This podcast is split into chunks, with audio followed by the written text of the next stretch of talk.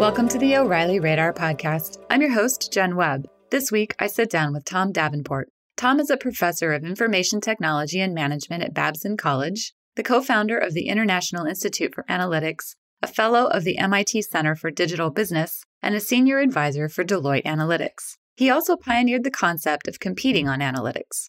We talk about how his ideas have evolved since writing the seminal work on that topic, Competing on Analytics The New Science of Winning. We also talk about his new book, Only Humans Need Apply Winners and Losers in the Age of Smart Machines, which looks at how AI is impacting businesses. We also talk more broadly about how AI is impacting society and what we need to do to keep ourselves on a utopian path. Enjoy the episode. Thank you for joining me today, Tom. My pleasure. So, you pioneered the concept of competing on analytics about a decade ago in a book titled Competing on Analytics The New Science of Winning. Can you talk a bit about your journey since publishing that book and how you've seen the concept play out and how your ideas have evolved? Sure. So, much to my surprise, analytics turned out to be a very popular topic. Um, and so I, you know, I probably would have moved on to something else much more rapidly, but you know, there was too much demand. So I, I wrote it, then co-authored another book called Analytics at Work, which is how um, companies could really sort of build their analytical capabilities. And then I wrote another book about how individuals could build their analytical capabilities called Keeping Up with the Quants. And then um, it was pretty clear that big data was coming along. Initially, I thought, eh, you know, I don't really need to do anything on that because it's not any different from what I've been writing about. But then I actually did some research and found out it was substantially different in many ways. So I wrote a book on that called Big Data at Work. And I don't know, that was maybe three years ago. And I started to see, kind of as related to the big data work, that more and more organizations were moving into, you know, what you might call autonomous analytics in a way, as sort of using tools like machine learning and so on to generate lots and lots of models and not eliminating a human from the process, but certainly leveraging them in a very dramatic way. And I'm a sociologist by academic background. I'm always kind of interested in what do things mean for people and organizations. And so I thought, eh, nobody's really writing all that much about the uh, a more detailed look at what does this mean for human jobs and, and organizations.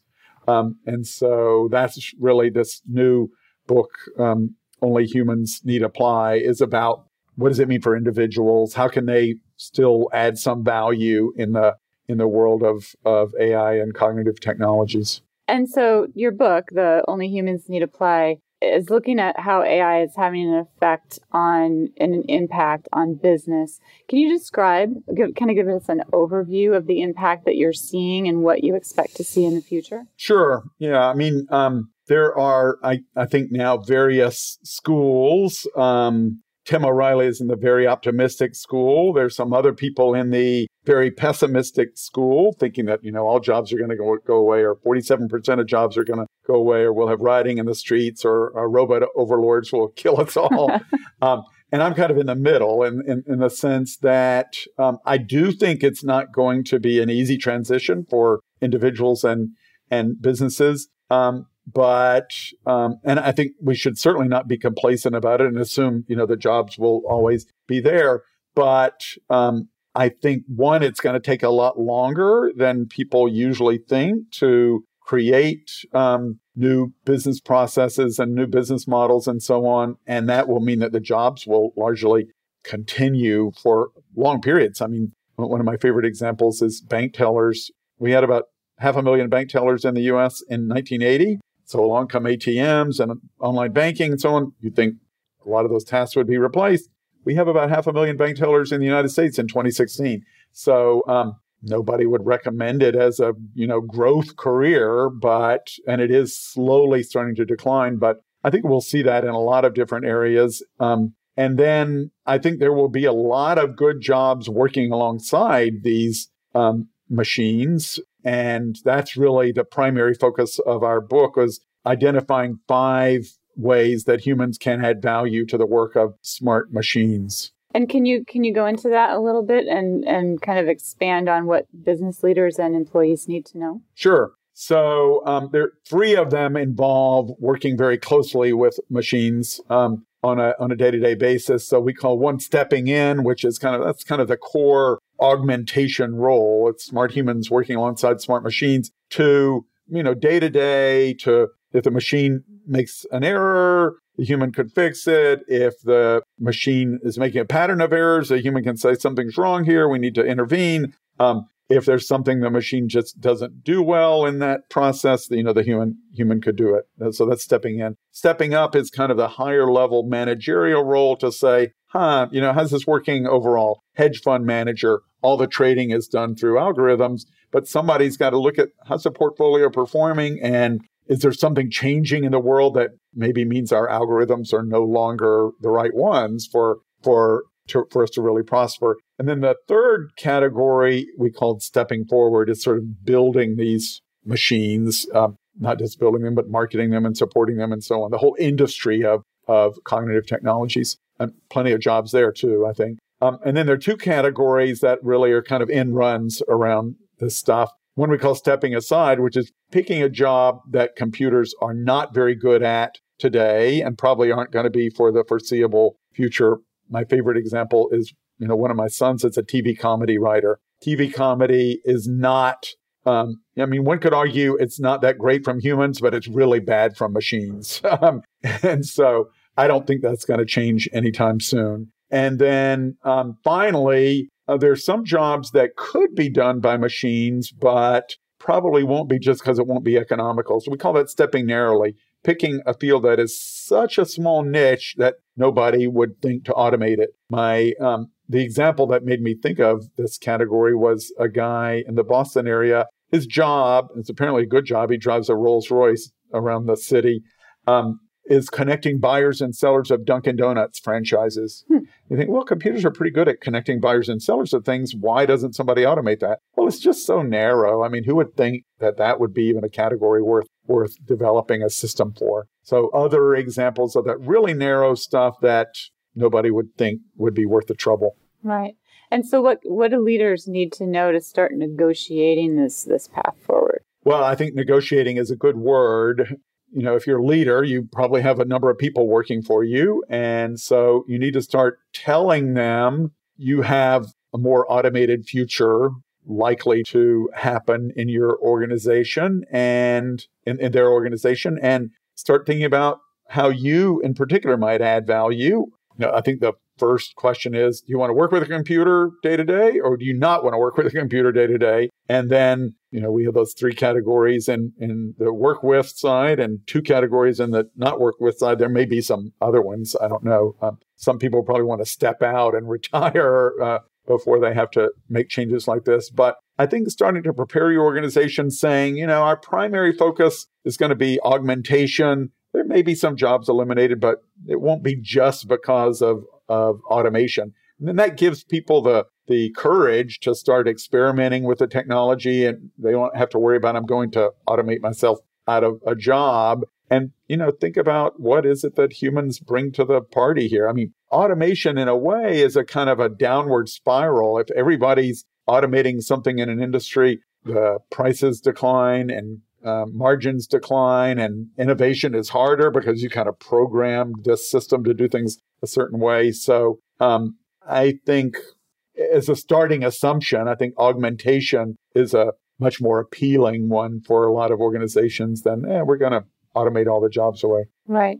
And so, in the short term, what cognitive technologies should managers be looking to focus on and, and applying now? Well, yeah, it depends somewhat on your situation, but say, you know, I come from an analytics background. If you're comfortable with analytics already, then machine learning, which sometimes called statistical learning, is is really using the same algorithms. It's just um, done in a more autonomous way. We can run a lot more models. We can get much more granular in our predictions or or whatever. So that would be a course for people who already have analytical capabilities. You know, maybe you have some software where the vendor is saying, oh, by the way, we're putting AI into what we do here. So I think last week Salesforce announced that it's putting um, Einstein capabilities in CRM. So if you have CRM, you think, well, it'd be good to be a little smarter about how we decide what customers to call on and decide um, which customers are interested in our product. Um, you know, why not use that? It's a very easy thing. Um, maybe you have a lot of capabilities already. One of the examples we use in our book is Vanguard, the investment company. And they had all these capabilities for um, investor advice, like, you know, they had a risk set of risk questionnaires. How risk oriented are you? And they had some technologies for rebalancing your account and some algorithms for at different ages and risk profiles, what stock and bond combinations you should have. So they sort of automated all of that and they call it personal advisor services now. They offer it to a much lower um, asset value customer now and they still they combine it with human advice so you know it's just stringing together and automating a little bit of, of what you have if you're really good and you have some really smart data scientists then you know go the open source route for example but um, i think for most organizations the software's free, obviously, but the people are going to be more expensive so, and hard to find. So that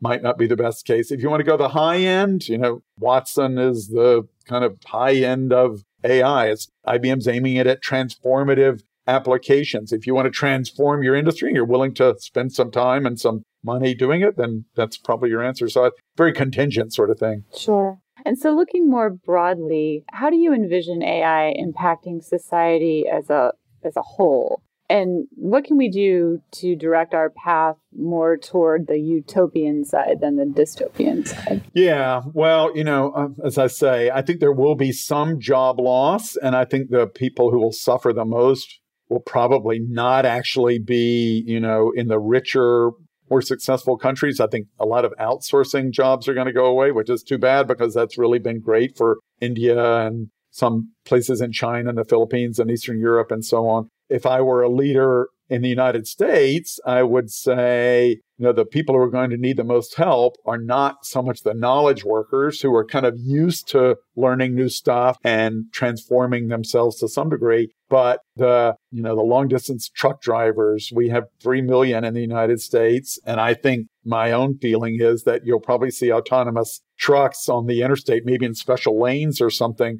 before we see it in most city before we see car autonomous cars in most cities and that's going to be tougher because truck drivers probably for as a class probably are not that comfortable in you know transforming themselves by taking courses here and there and learning the skills they need to learn. So in that case maybe we will need some some guaranteed income programs or i'd actually prefer to see guaranteed job programs because there's some evidence that if you have a guaranteed income, you know, you think, well, maybe they'll take up um, new sports or artistic pursuits or whatever. Turns out what most people do when they have a guaranteed income is they sleep more and they watch TV more. So kind of not good for the society in general, I would right. say. But it's better than having them, you know, riot in the streets. So, but guaranteed job programs worked in the Depression for, you know, Civilian Conservation Corps and artists and writers and so on. So we could do something like that whether this country would ever do it is not not so clear. Right. And what do you think is missing in the AI conversation today?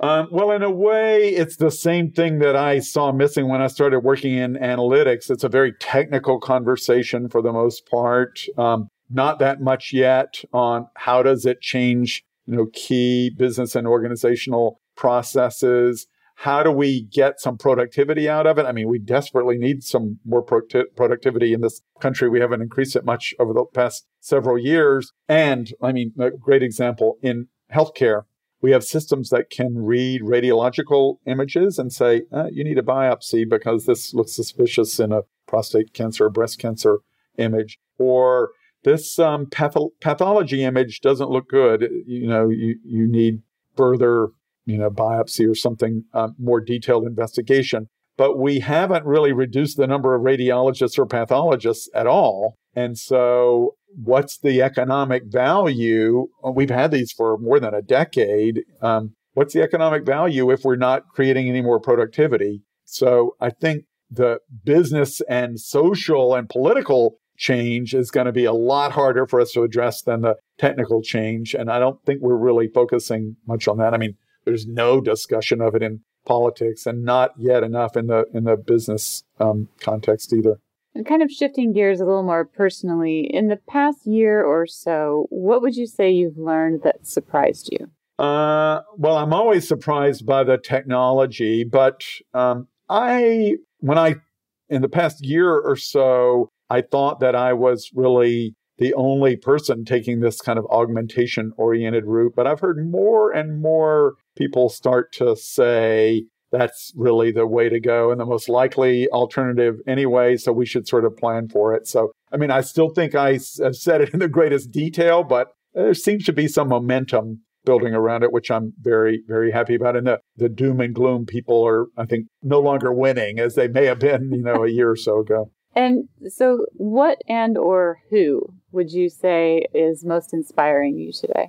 Uh, what is most inspiring me is really, I've always been really um, impressed by the people who take stuff in the outside world and turn it into major change within their organizations, the sort of early adopters of this to create business innovation. So, I mean, clearly we've seen a lot of that in the you know, the Googles and the Facebooks and so on. But in a way, it impresses me even more when you start to see it in a healthcare, uh, a hospital or something like that. So, you know, I'm really impressed by the people at MD Anderson and Memorial Sloan Kettering who are trying to figure out how do we make Watson cure cancer. It's a hugely difficult problem, but they're willing to spend five or six years to to address it. And at a place like MD Anderson, they're not only doing that, but they say also, how can we use AI to pick the low hanging fruit and really kind of do a lot of small tasks that AI could do better? So I'm, I mean, uh, God knows the innovators and in our society deserve a lot of credit, but I think it's just as innovative to kind of take these technologies and put them to work in organizations. Well, thank you so much for talking with me today, Tom. It's been fun. My pleasure. You can find Tom on Twitter at TDAV, and I'm at Jen Webb. Thank you for listening. If you enjoyed the show, remember to subscribe on iTunes, Stitcher, TuneIn, or SoundCloud so you never miss an episode.